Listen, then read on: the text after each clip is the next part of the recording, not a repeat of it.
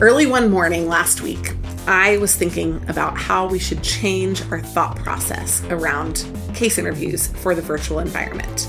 And I was reading someone else's description of how to explain issue trees for case interviews. I realized that the description was completely not relevant for the environment in which we find ourselves right now. And I wanted to record a podcast to explain why, in this virtual case interview environment, issue trees are dead. The issue tree is dead. That was my thought as I was reading someone else's epitome of glory for the issue tree as they were talking about how great it is to solve case interviews. And I had this immediate reaction. The reaction came from the fact that right now, the most common question I'm getting in every single one of our seminars, every single one of the coaching sessions, the live Zoom calls that we're holding, the question that I'm getting is how do I modify what I need to do inside the case interview for a virtual environment? The issue tree is not the way to go, and I will explain why. I'm going to do so in four different sections. First of all, I'm going to talk about what the heck is an issue tree in general. Second, I'm going to talk about why issue trees are amazing usually to solve case interviews. Third, I'm going to talk about how issue trees parallel over to real life and why they're great tools. And fourth, I'm going to talk about why it's a terrible time to use issue trees for virtual case interviews. First of all, what is an issue tree in general? An issue tree is where you start with a singular concept, usually one common theme or takeaway, a mission, if you will, and you break it up into smaller pieces. And each of those smaller pieces, you break up into smaller pieces. And each of those smaller pieces, you break up into smaller pieces. Most issue trees that you see will have around four levels. The core mission, two or three categories coming off of the core mission, one to two subcategories off of each one of those, and then up to three or even four subcategories off of all of those. Once it's done, it really looks like an evergreen tree, Christmas tree that spreads out over your paper.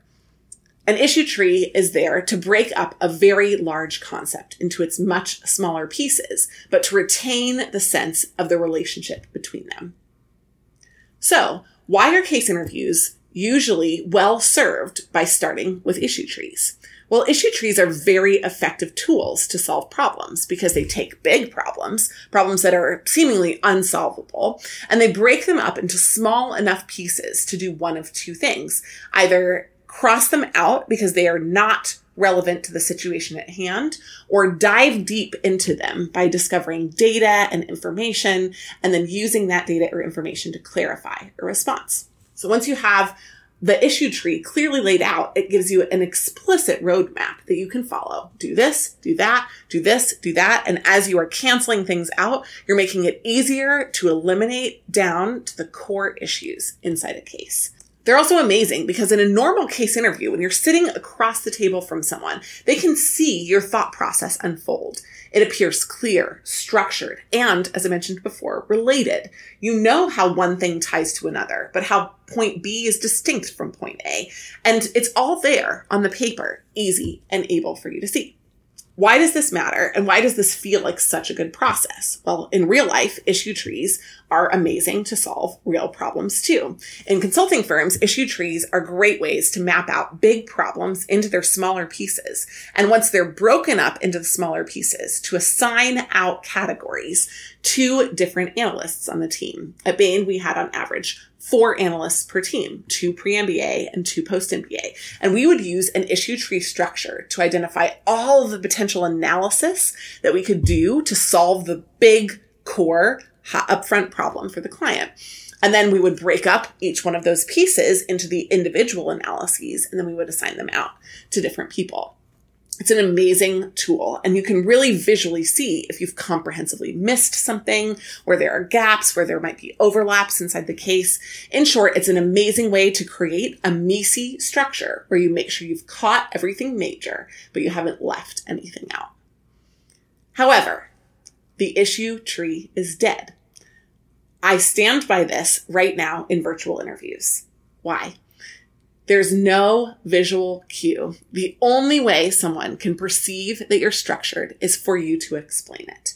And in an issue tree, let me give you an example of how it would sound without seeing something.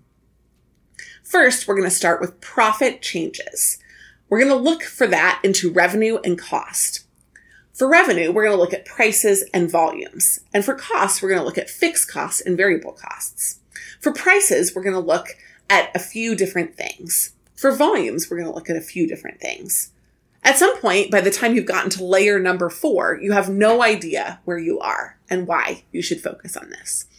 Instead, a simpler way to present a profitability structure would just be to start with that layer, what we call the bucket layer, and leave off some of the implied pieces, such as we want to change profit or revenues and costs.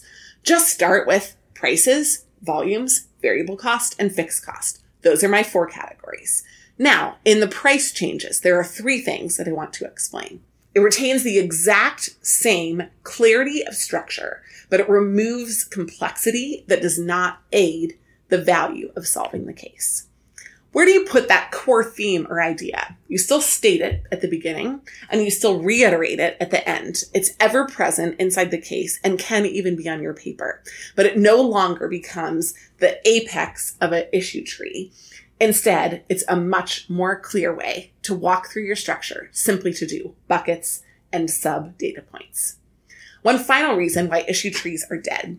When data has baby data, it's very difficult for someone to follow along with it. Already inside a structure, when you're in a case interview, you have to be incredibly clear about what you're doing and when you move on from point one to point two. In fact, we recommend an almost over numbering as you're explaining your thought process. The first thing that I want to look at is prices. Inside the price category, there are three things that I want to look at. The first thing is, the second thing is, that concludes the price category. Now we want to move on to category number two, which is volumes. Using that kind of over numbering, explicit numbering helps someone follow along with you, perceive that you're clear, perceive that you're structured, and helps you really quickly be able to walk through your entire structure of the case. Ultimately, it's possible that issue trees in the future will make a resurgence. But right now, when communication is incredibly important and you are limited in the ways that you can do it, we recommend not using the issue tree for case interviews. Thanks so much for listening to this episode on issue trees and why, in a case interview environment, they are not the right move. We're super excited to be a partner with you on your journey to figure out how to case, how to answer strategy questions, and ultimately how to think, act, and work like a consultant. If you've got ideas for this podcast, we'd love to hear them at team at managementconsulted.com. In addition, please follow us by subscribing to the podcast and rate the podcast, especially if you loved it. Thanks again for joining.